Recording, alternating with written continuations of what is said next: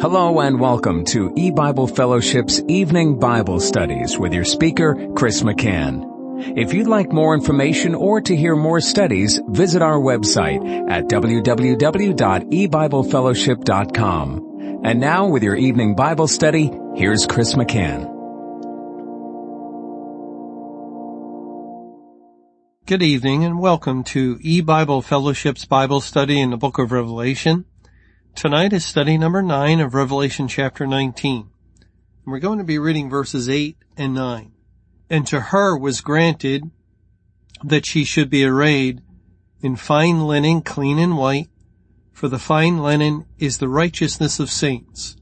And he saith unto me, Write, Blessed are they which are called unto the marriage supper of the Lamb. And he saith unto me, These are the true sayings of God.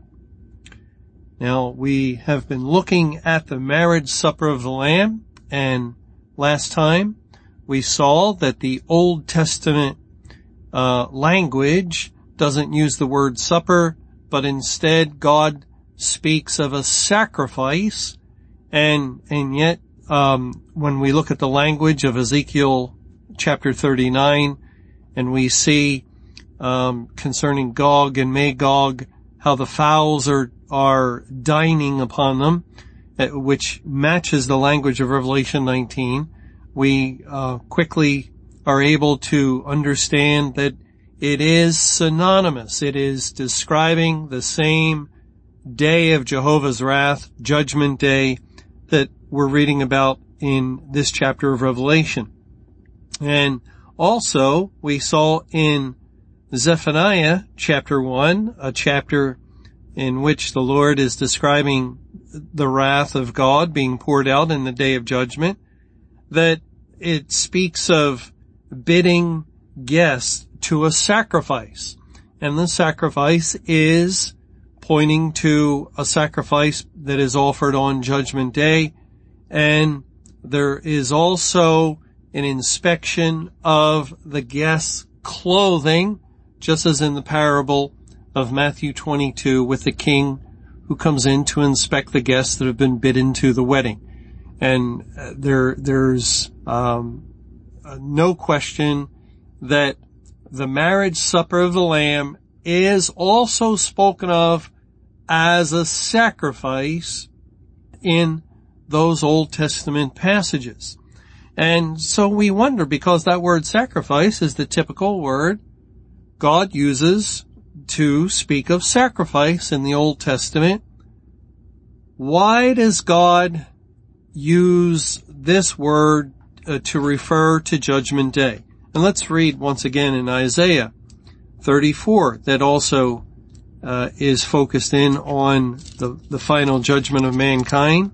And God says in Isaiah 34 beginning in verse 4, and all the host of heaven shall be dissolved and the heavens shall be rolled together as a scroll, and all their hosts shall fall down, as the leaf falleth off from the vine, as a falling fig from the fig tree. For my sword shall be bathed in heaven. Behold, it shall come down upon Idumea, and upon the people of my curse to judgment. The sword of Jehovah is filled with blood. It is made fat with fatness and with the blood of lambs and goats, with the fat of the kidneys of rams. For Jehovah hath a sacrifice in Bozrah, and a great slaughter in the land of Idumea. Again, here God is um, describing the sacrifice that takes place at the time of the final judgment of mankind. And why is that? Why is God picturing judgment day as a sacrifice and the word sacrifice is also the same word as offering. It's as though it's an offering unto God. Well, the, the reason is because a sacrifice, which is an offering, a, an offering for sin, is given to appease the angry God. The burning of the wicked in judgment uh, as God is destroying them. Now it's, it's a spiritual judgment upon the unsaved people of the earth, but soon it will be literal fire that completely burns them up and, and annihilates them. The burning of the wicked appeases God's wrath. And since the unsaved have no one to bear their sins, they, they did not have the intercessor. They did not have the Lord Jesus Christ taking their sin upon himself and then Christ offering up himself as the sacrifice. Remember, he's the Lamb of God that taketh away the sin of the world. Uh, uh, he's the Lamb slain from the foundation of the world. And, and that means he was the sacrifice, the sacrificial lamb, that the, the lamb that is put to death in order to picture Christ paying for the sins of his people. That, that's why God gave the, the laws concerning sacrifice to Israel uh, when they would slay animals and, and Israel must have slayed uh, innumerable animals, just countless animals we see sometimes at certain uh, historic events like the dedication of the the temple that Solomon built that that thousands and thousands of animals were slain in that one occasion. And and yet all through Israel's history and they uh, they had a very long history they were sacrificing animals killing um, all sorts of animals according to God's law concerning sacrifices. Now God did say about that, he said in Hebrews chapter 10 in verse 1, for the law having a shadow of good things to come and not the very image of the things can never with those sacrifices which they offered year by year continually make the comers thereunto perfect. For then would they not have ceased to be offered, because that the worshippers once purged should have had no more conscience of sins. But in those sacrifices there is a remembrance again made of sins every year. For it is not possible that the blood of bulls and of goats should take away sins. Wherefore, when he cometh into the world, he saith, sacrifice and offering thou wouldest not, but a body hast thou prepared me. In burnt offerings and sacrifices for sin, thou hast had no pleasure. Then said I, Lo, I come. In the volume of the book it is written of me, to do thy will, O God. Above when he said sacrifice and offering and burnt offerings and offering for sin thou wouldest not, neither hast pleasure therein, which are offered by the law, then said he, Lo, I come to do thy will, O God. He taketh away the first, that he may establish the second, by the which will we are sanctified through the offering of the body of Jesus Christ once for all. And that one offering in which Christ made payment for sins was at the point of the world's foundation. He was the sacrifice that, that was uh, a worthy sacrifice because he died for the sins of his people and, and made payment to God, uh, satisfying the law of God perfectly and, and thereby uh, freeing all those that he died for and, and never again would there be the need of another sacrifice. It, it was only a matter, of course, of history working itself out and the gospel going forth so that God through the gospel would, as it were, apply the shed blood of Christ like the hyssop dipped into the basin of blood to, and apply it to the doorpost. So the word of God was applied to the hearts of the elect, those predestinated to receive it, and, and in every generation uh, over the course of history. God applied the blood of the already shed lamb to each soul that he had determined to save. And, and that was the acceptable sacrifice. But for Israel, who offered up animal sacrifices, the blood of bulls and goats or whatever kind of animal never took away sins, not, not even one sin. No matter how many animals they offered, no matter how uh, well they offered them in obedience to God's commandments at certain feasts and, and certain times of the year, Uh, it, it didn't matter at all. It was impossible for the blood of animals to take away sin. So all the Israelites that thought that through animal sacrifice they were becoming righteous before God, well, no, it never was the case. And it, there's only one way to have your sins washed away. And, and there's only one acceptable sacrifice and that is the sacrifice and offering of the body of Christ for those that he died for and, and God, um, poured out his wrath upon Jesus and, and Christ died for all the elect and thereby payment was made. But now, when we come to the day of judgment, and it's time for God to pour out his wrath on the wicked for their sin. Sacrifice always is related to sin. Why did Jesus die as the Lamb of God? Why, why did he offer up himself? For sin, the sins of his people. Why were the animals slain and, and killed by the thousands year after year? As a means of bringing remembrance to sin.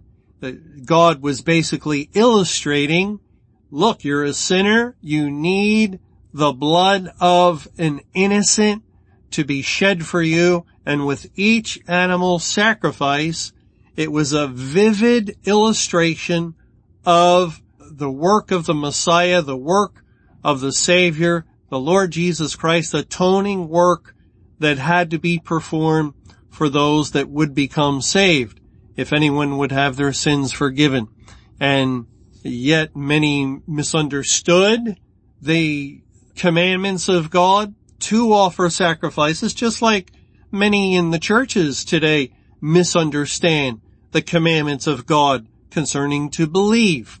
And in their natural um, state, in their carnal mind, they they do not understand that these laws are given to point us to Christ and instead of looking to Christ to be the sacrifice that takes away sin, they look to the sacrifice itself.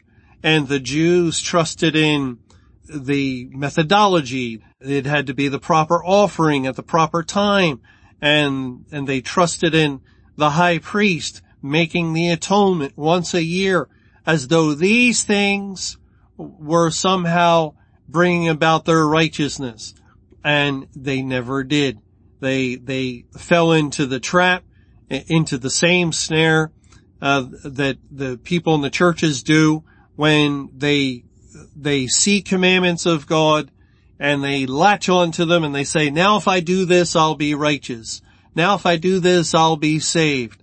And it never was the case and so they um, had sin still upon them. They were never removed from them. And, and when we get to judgment day, everyone that still has sin upon them now must suffer the wrath of God for sin. And, and just as Christ suffered the wrath of God for sin and became a sacrifice for sin, and, and animals were killed in order to bring to remembrance sin.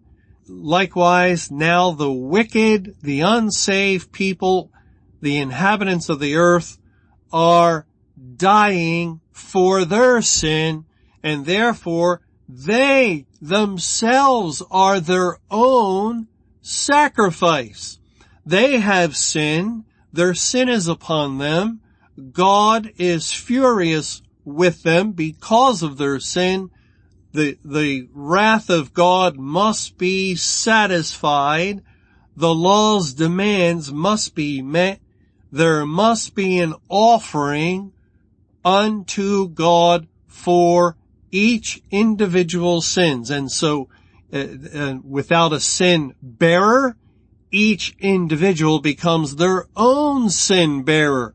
Each person that is unsaved is now being offered themselves for their own sin. It is the day of Jehovah's sacrifice and he is slaying, as it said uh, here in Isaiah 34. Notice this language again, for my sword shall be bathed in heaven.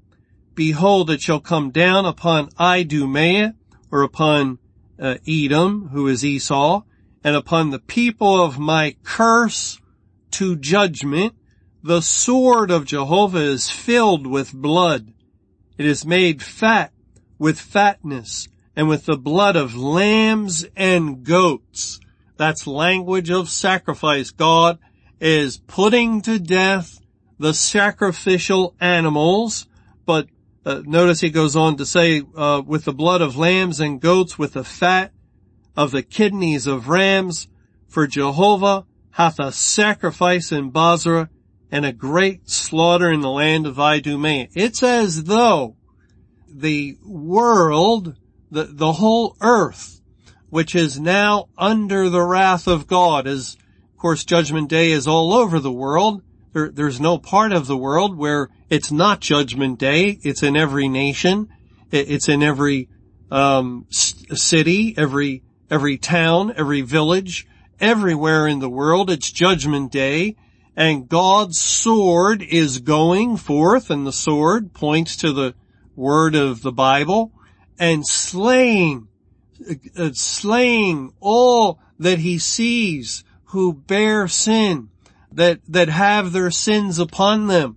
He is uh, making a great sacrifice of the wicked that are being offered up for their own sin.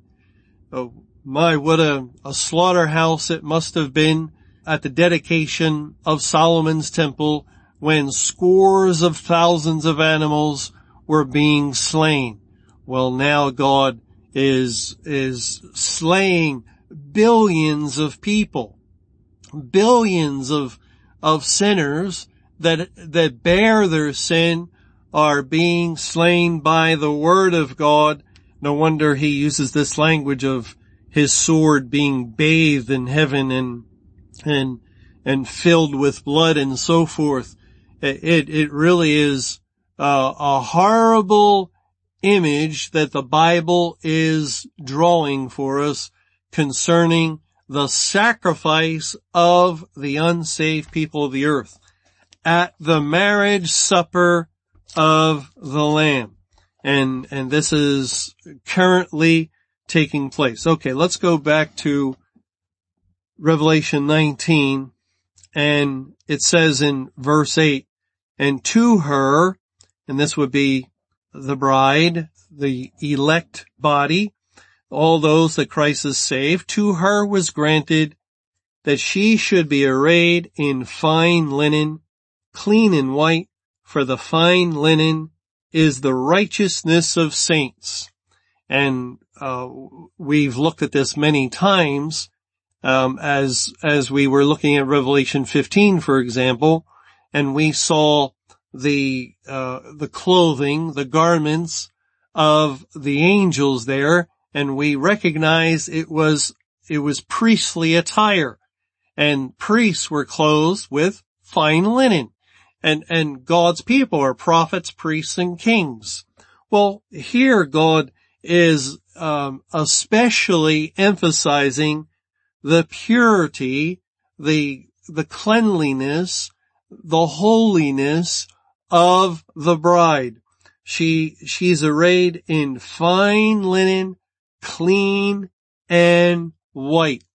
Just as uh, is when, when the bride is walking down the aisle in her beautiful white dress. Of course, this would be more traditional as the world is trying to do away. Uh, uh, well, maybe that's not fair. We, uh, but it's, it's, it's certainly possible deep down. This is the reason why wedding dresses are, are not always clean and, and fine white linen as they've traditionally been, but, but in that marriage relationship, when the bride all dressed in white comes walking down the aisle, uh, it is really an illustration of purity, of, of holiness in a way. It's, it's typifying the marriage of Christ and his bride. And I know we, we look at ourselves and we don't see uh, holy people, but we have to remember that all the sins of all the elect were paid for by the sacrifice of Christ. He is the one who purged them, washing them away through the baptism of going himself through the fire of the wrath of God and, and thereby cleansing his bride from all iniquity and all the sins of each one of them. And, and each person, uh, has just an incredible amount of sin as probably all of us could testify to. We have just enormous amounts of sin, but Christ's sacrifice was sufficient to uh, pay the penalty for the whole mountain of sin and it's all gone from him because he paid for it and it's all gone from us because he took it and paid for it. And, and so we are in God's sight. This is an accurate picture. We are clean. We are washed. We are wearing fine linen, clean and white. There is total purity. There's not a single sin anywhere in the bride, which consists of perhaps as many as 200 million that God has saved. The whole company of the elect. Everyone whose name is written in the Lamb's book of life. You, you can search and you will not find a single sin on any one of them. There is therefore now no more condemnation to those that are in Christ Jesus. They are washed by the word, washed by the, the work of Christ, the faith of Christ has completely purified them. And, and so what a glorious, what a beautiful bride she makes. And, and what um, a perfect couple. Uh, this is, here stands the great Savior, the, the great God and, and Lord, the King of Kings, the one who himself has never sinned and is pure righteousness and pure holiness. Uh, he, he is absolute perfection. And now he has purchased the bride and, and made her like himself so that there can be a good union and a, a good coming together uh, where there is no unequal yoking of any kind. Both are in a condition of holiness. And so it is the perfect wedding that is going to take place as God now has brought the bride. He has saved them all and the bride has participated in making herself ready. And now we come to the marriage supper of the lamb. And, and again, that's where we're presently at. The, the time of the offering of the sacrifice of all the unsaved people of the earth. Uh, this is according to God's wisdom. This is how God has worked it out. This is what he calls the marriage feast or the marriage supper of the Lamb. Thanks for joining us for E-Bible Fellowship's evening Bible studies.